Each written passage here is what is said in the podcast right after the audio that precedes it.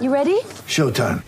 On May 3rd, summer starts with The Fall Guy. Let's do it later. Let's drink a spicy margarita. Make some bad decisions. Yes. Audiences are falling in love with the most entertaining film of the year. Fall guy. Fall guy. Fall guy. That's what the poster said. See Ryan Gosling and Emily Blunt in the movie critics say exists to make you happy. Trying to make it out? Nope. Because I don't either. It's not what I'm into right now. What are you into? Talking. Yeah. The Fall Guy. Only in theaters May 3rd. Rated PG-13.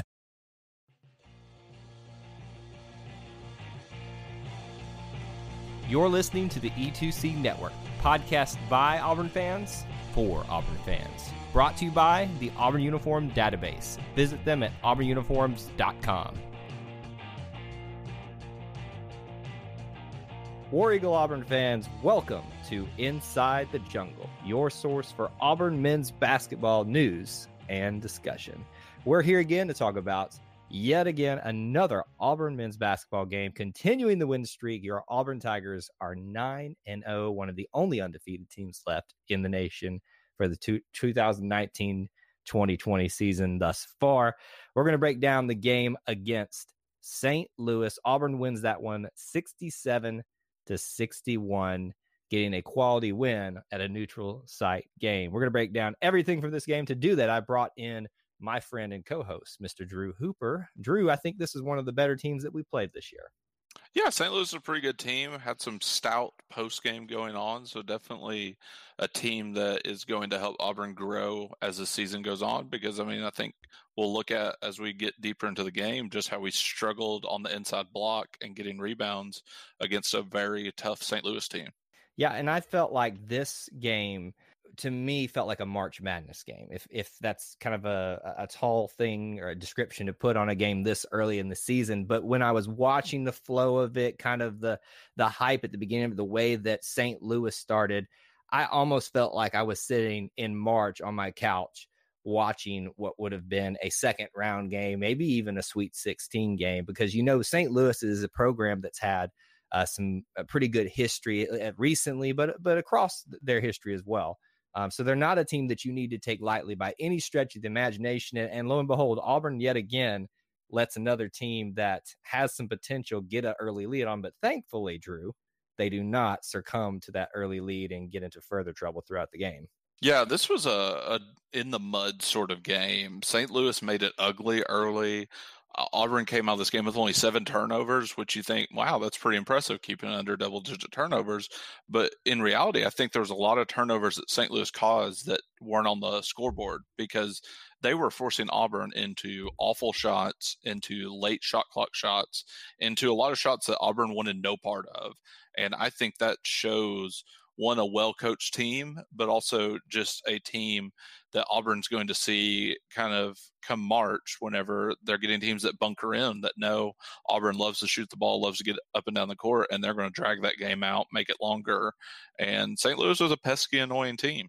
Yeah, and they were. Eh, I was surprised at the size that they had. I'm not saying that they're the biggest team in the world, but when I watched how and, and looked how they matched up with Auburn, I felt like these were two very evenly uh, uh, t- evenly matched teams, just to say that in the least, uh, just in a lot of areas. And I think that if they, anybody who's not ranked is going to beat Auburn right now, St. Louis had the best shot, shot to do that. So very happy that we had the opportunity to play them this year and to add them to our resume because I do think we will be seeing them in postseason play down the line.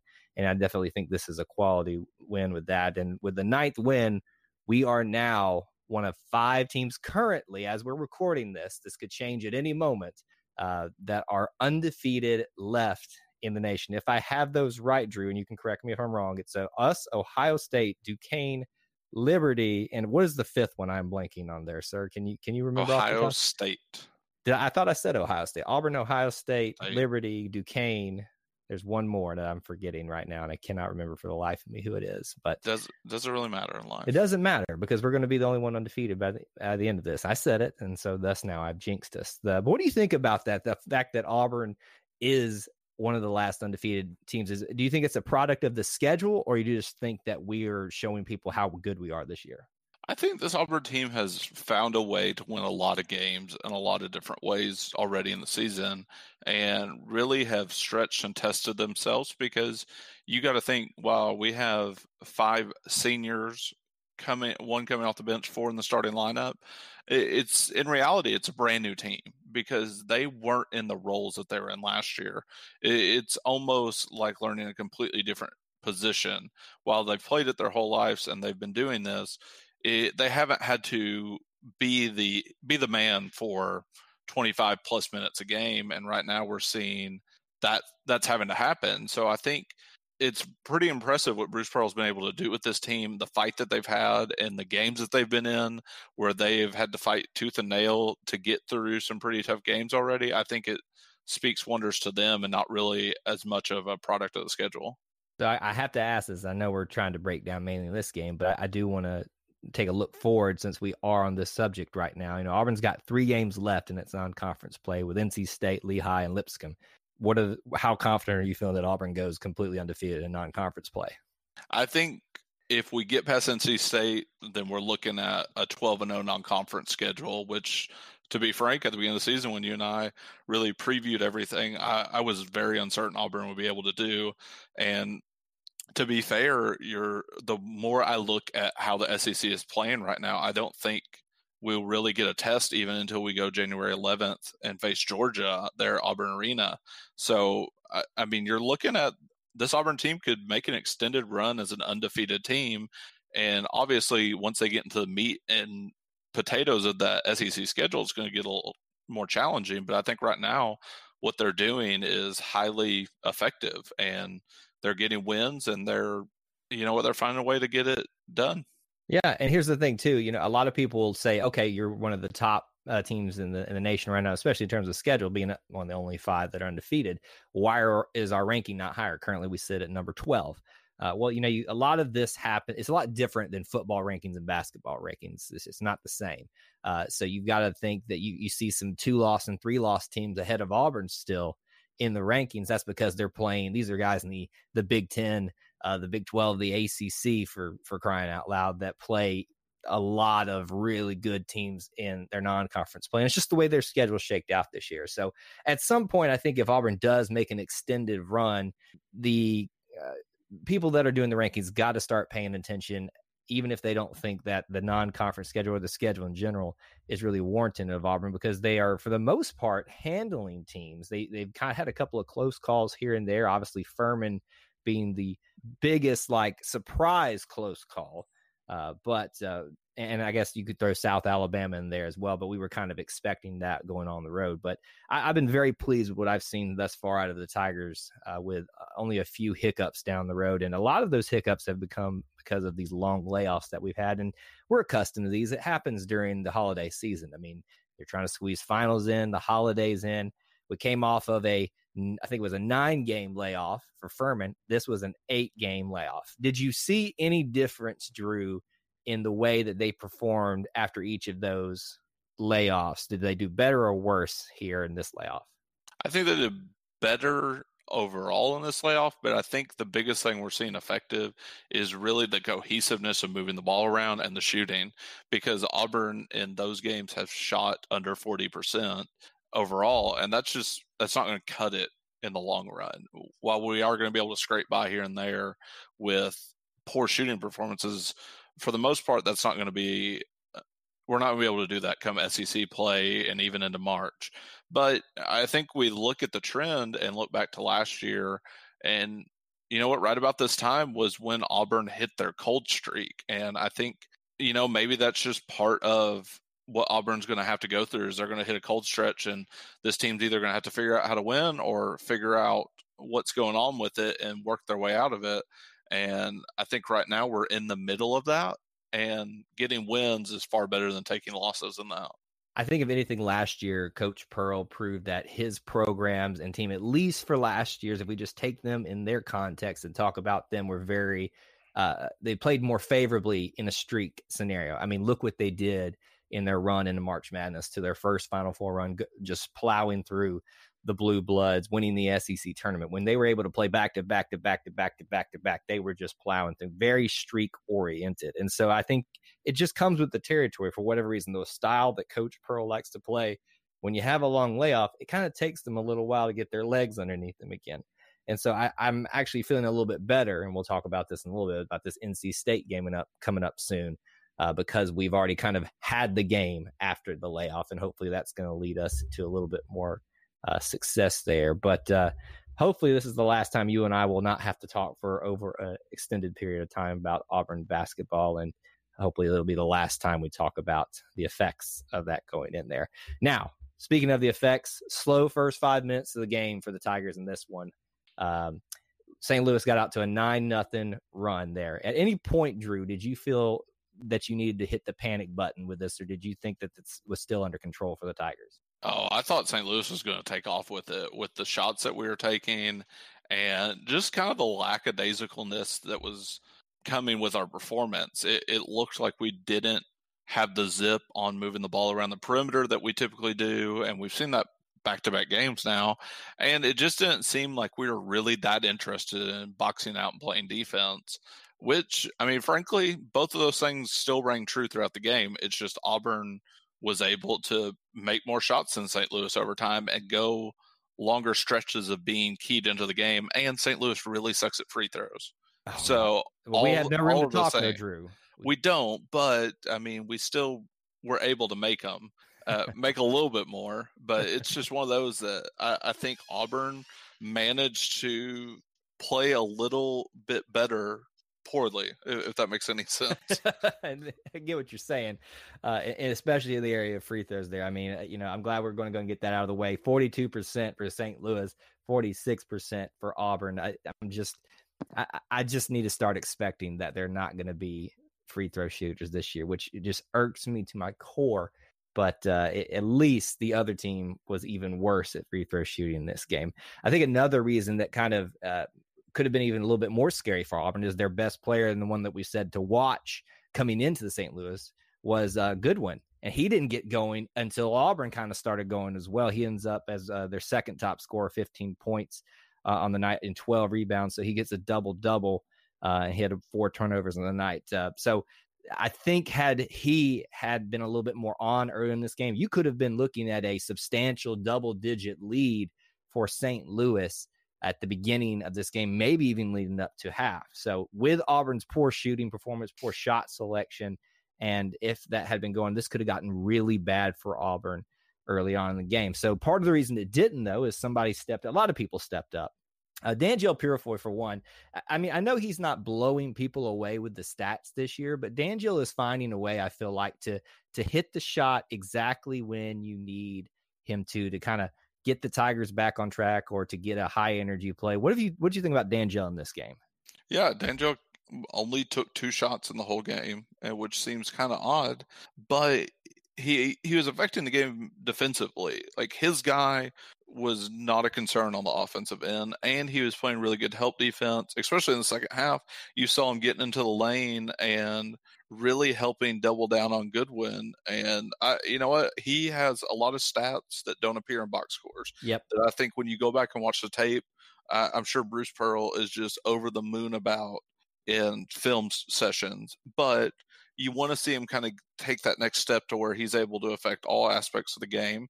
He was at the beginning of the season. He hasn't been so much now, but really I think that's the uniqueness of this team is that they're going to be able to really carry the load for each other on different nights. You don't have to have one person, two persons carrying the load each and every night. I think the way I would describe Danjel is he has disappeared into the starting lineup. Like he's obviously starting and he's there contributing, but as you said perfectly, his stats don't make you know waves on the stat line here. These are not things that really show up. Yeah, two points eh, on just two shots, but five rebounds. He only gets two personal fouls on the night and only one turnover from him. Uh, there are other stats that, as you said, aren't even listed that we can't even talk about on this. So I just I've really appreciated Danjel's transformation from when he got here to when he had to sit out to last year kind of struggling to find his feet, but doing so at a crucial point for Auburn. And now assimilating into the team and and his his role aspect right now. And I do think there's going to be a time where he steps up and is a bit more of a contributor. But him getting the Tigers started on the night, I thought was a, a, very crucial point, and I think that kind of fits what he's been doing for us. Now, the guy that really showed out, at least in stats last night, J'Von McCormick, uh, 20 points. He was seven for 14 from the field, three, uh, four for eight from three point land, uh, and he was two for eight from the free throw lines. He was not shooting well for there. He had seven rebounds himself and six assists. So other than free throws, Drew, I don't have a lot to gripe with him about across his stat line. What did you think about him? You know, I think really he he did well changing the pace uh, when Auburn started going on their runs and did a very good job in transition defense, I thought. But I, I am going to take a step back and take the mantle from you, Kyle Loomis, okay. about the free throws. I think that is going to be a massive problem for us going forward. And I would not be shocked if his minutes start to go down come SEC play. We see Samir Doughty running the point more, and we see more of a bigger lineup as far as getting Purifoy, McLemore, Okoro, and Wiley on the floor together with Samir Doughty because SEC teams are going to start keying in and really just taking the fouls, knowing that if they send him to the line, it's going to be an empty possession. So I think the biggest thing for this Auburn team right now to take a step forward is one collectively work on free throws, but J'Von McCormick, if he's going to be the point guard, be the guy, be what Jared Harper was last year, he has to become more effective as a free throw shooter. Yeah. And I find it very odd because he has such a clean, pure stroke, but yet can't hit a free throw. And so I think as great as his game was, that glares to me yeah. even more.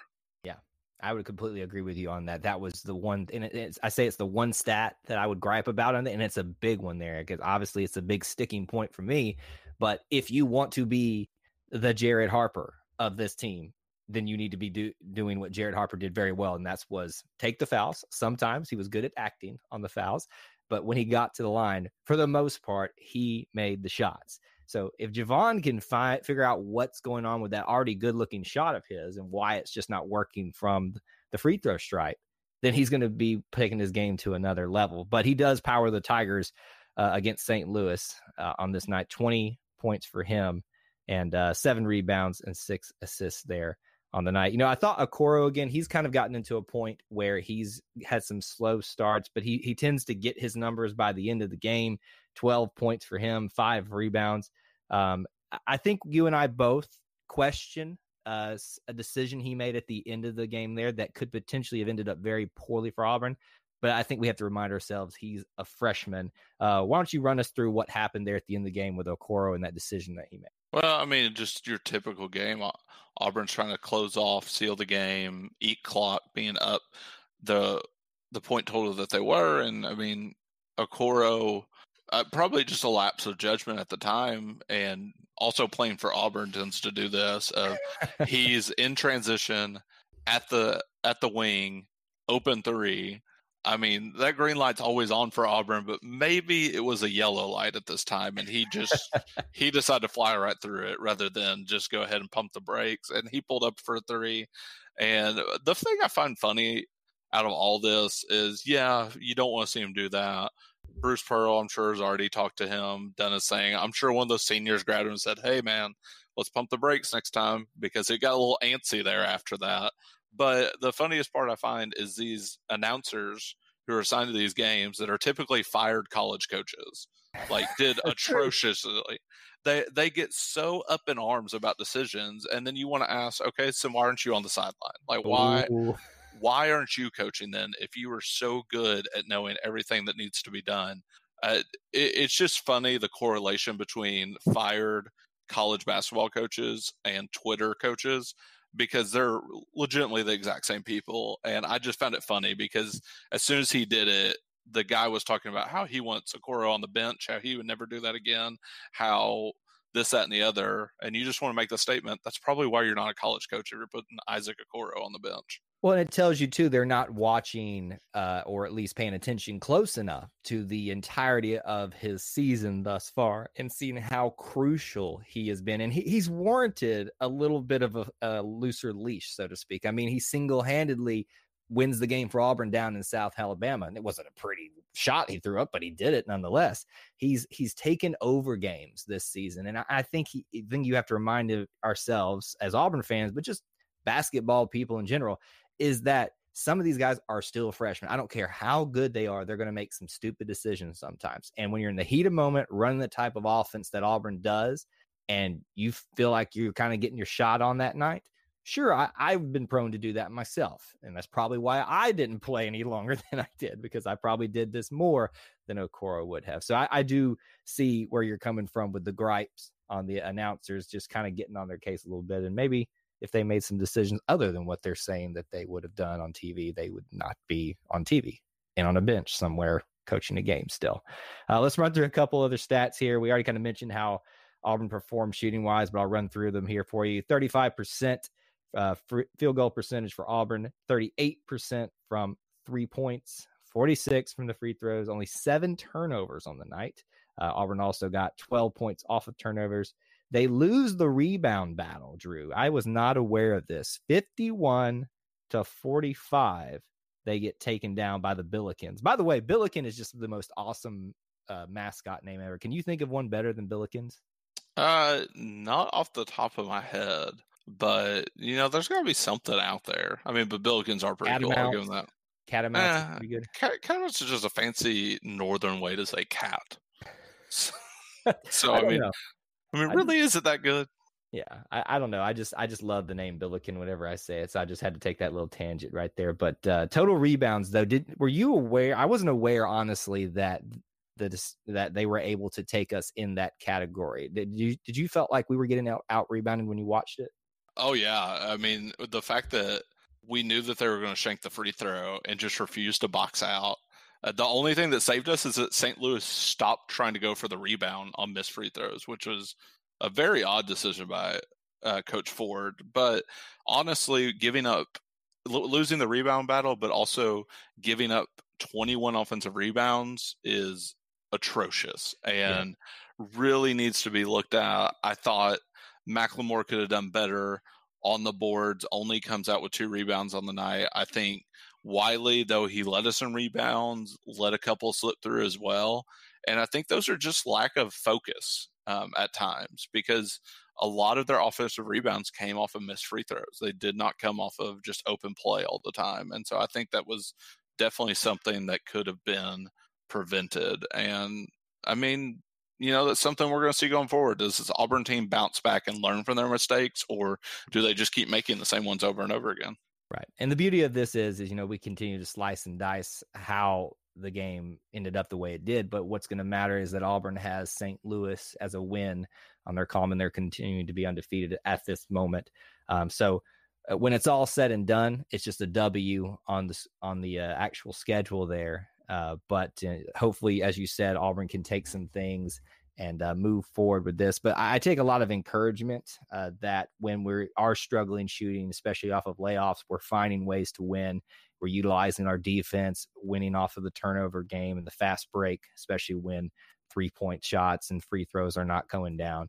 Uh, so Auburn's got a lot of weapons and a lot of ways to win a game, and I think that's going to. They showed tonight that it is going to uh, pay off for them down the line there. So let's put this one to bed. Let's move on to the next couple of games, and this is a little bit of a scheduling note for us on the podcast is that we will be covering two games in our next episode. This is one of those weird times that happens every few seasons where Auburn plays a game with it two games within three nights, and it's just not feasible for us, especially during the holidays, to get out an episode for each one. So we're going to be combining the NC State game with the Lee High game, uh, which is coming up very shortly after the NC State game. And now, Drew, if we're honest, I think all eyes are going to be on that NC State game rather than the Lee High game. NC State comes in at eight and two. We're going to be playing them at 8 p.m. Central Time this Thursday, the 19th. You can watch that on E ESPN2. When I say the word NC State for Auburn basketball fans, one thing comes to mind, and it's revenge.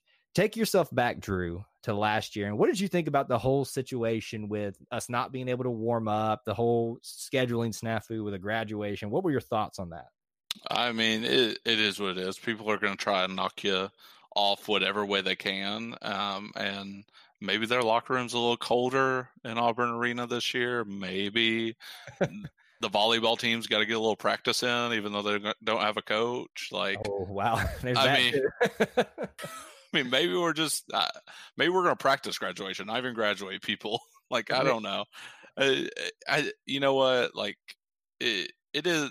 It really is what it is. Like, I, I think it's going to be a small talking point if the announcers do their homework. But honestly, I think that this Auburn team is going to come out and hopefully have a fire underneath them and look to take care of business. How about this? I'm going to set an over under. If it does not get mentioned three separate times, meaning there has to be like with a, a, minute difference between them getting mentioned that they were not able to warm up properly last year, uh, then I don't know what I'll do. But that's my over under there. Will you take oh, some of that? I'll take the under all day. Oh, you're so you're going two or less. I mean, I mean, let's see. This is an ESPN two game, so that's mean we're not getting the top brass, and I, just I don't think people do their homework. It's going to be eight p.m. game, so unless we're getting the guy who's really trying to move up the ladder or something like that, I think it doesn't. They they won't do their homework enough to mention that, and especially with North Carolina State just coming off a buzzer beater, I feel like that's going to get mentioned thirty thousand times. Oh yeah, so uh, they just got off a, a buzzer beater, as Drew said, from um, UNC Greensboro, uh, eighty to seventy-seven. Um, you know, it's it's not a we can't talk because we've struggled against South Alabama and Furman, which are both teams that are going to be competing for their championship, mind you. And I don't know where Greensboro stands in that. I would say just from haven't heard a lot of noise about them this year, so I would say that's probably a little bit too scary of a situation for them at this point. But it's still NC State. They're a great pedigree. And it really is, as we've already mentioned earlier in the episode, one of the last big hurdles or the last big hurdle in non-conference play for Auburn to get out of here unscathed. And so you got to think last year hangs heavily on their minds and uh, what happened there, but also the reality of what is possible here. But thankfully, this is an Auburn arena. So what's your confidence level that Auburn comes out of the win here with uh, NC State, Drew? Well, I think if we really come into this and look to lock the guards down, because that's where a lot of their play runs through, if McCormick and Doughty show up and really do a good job of pressing the, our opponent, then I think this is going to be a win. It may be on the score line of the St. Louis game, but I don't think that it. I I would be shocked, and I can honestly be shocked. That's not a big deal, but I'd be shocked if Auburn comes out for three straight games in a row, looking lethargic, not looking engaged. Right. That's just not the Bruce Pearl we've come to see and know at Auburn. And I guarantee finals are passed. Everyone's done with all that. All, of that stuff is done. I, I think this team comes out ready to go and understands, you know what, we we've gotten away with it a couple of times already this season. We can't let this keep going. And the Auburn fans know that too. So I would expect this is going to be a, a very well attended game. I hope I'm not wrong on that aspect. I know it is a busy time of the year for everybody, but I, I just know from talking to people about non conference play, just in general on the street, and the, the team that comes up for them that they most want to see happen for a win for Auburn is NC State. So I do think this is going to be attended well at Auburn Arena uh, with everything that happened last year and them looking to kind of get that little bit of a monkey off of their back there. Just a little bit more information for all of you at home on NC State. Only two losses on the year. They lost to Georgia Tech, which is not a good loss, but they have a very good loss against a very good Memphis team. And mind you, this is a Memphis team that is missing two of their best players at this moment. And they just came off of a win, Memphis did at Tennessee. Uh, so they have a bad loss, a good loss. So you kind of don't know where to come from. They struggled. You get a struggle win against Greensboro.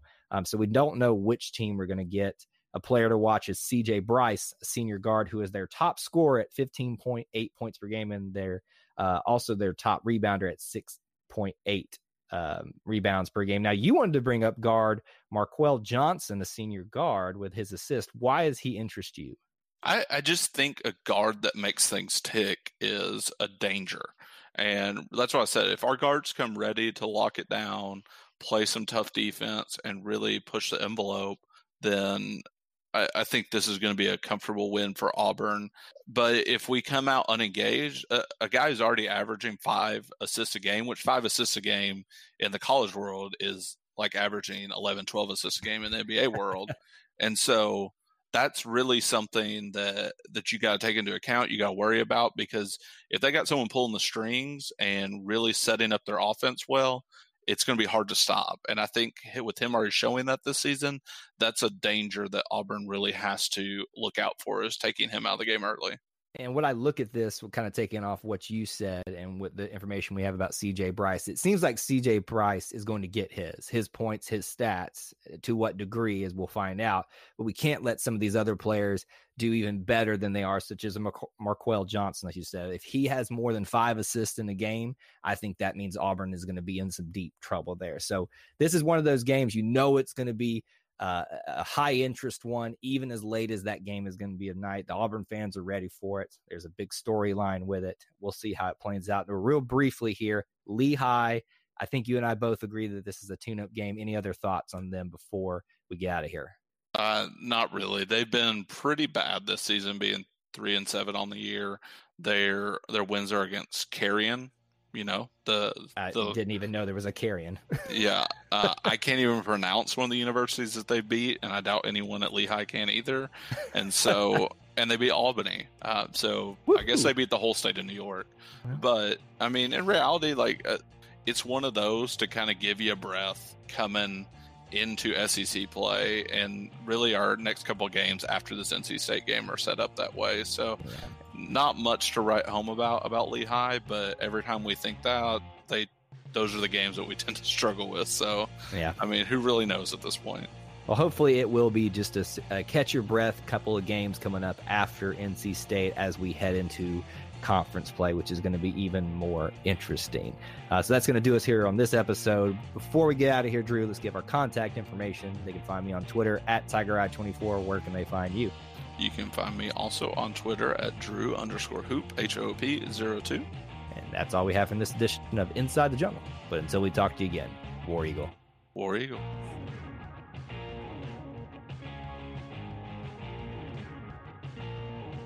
Before you get out of here, we want to remind you of a couple of things. Head over to e2cnetwork.com, our website where you can find everything that you'll ever need from us podcasts, blogs, and even ways to help support the show.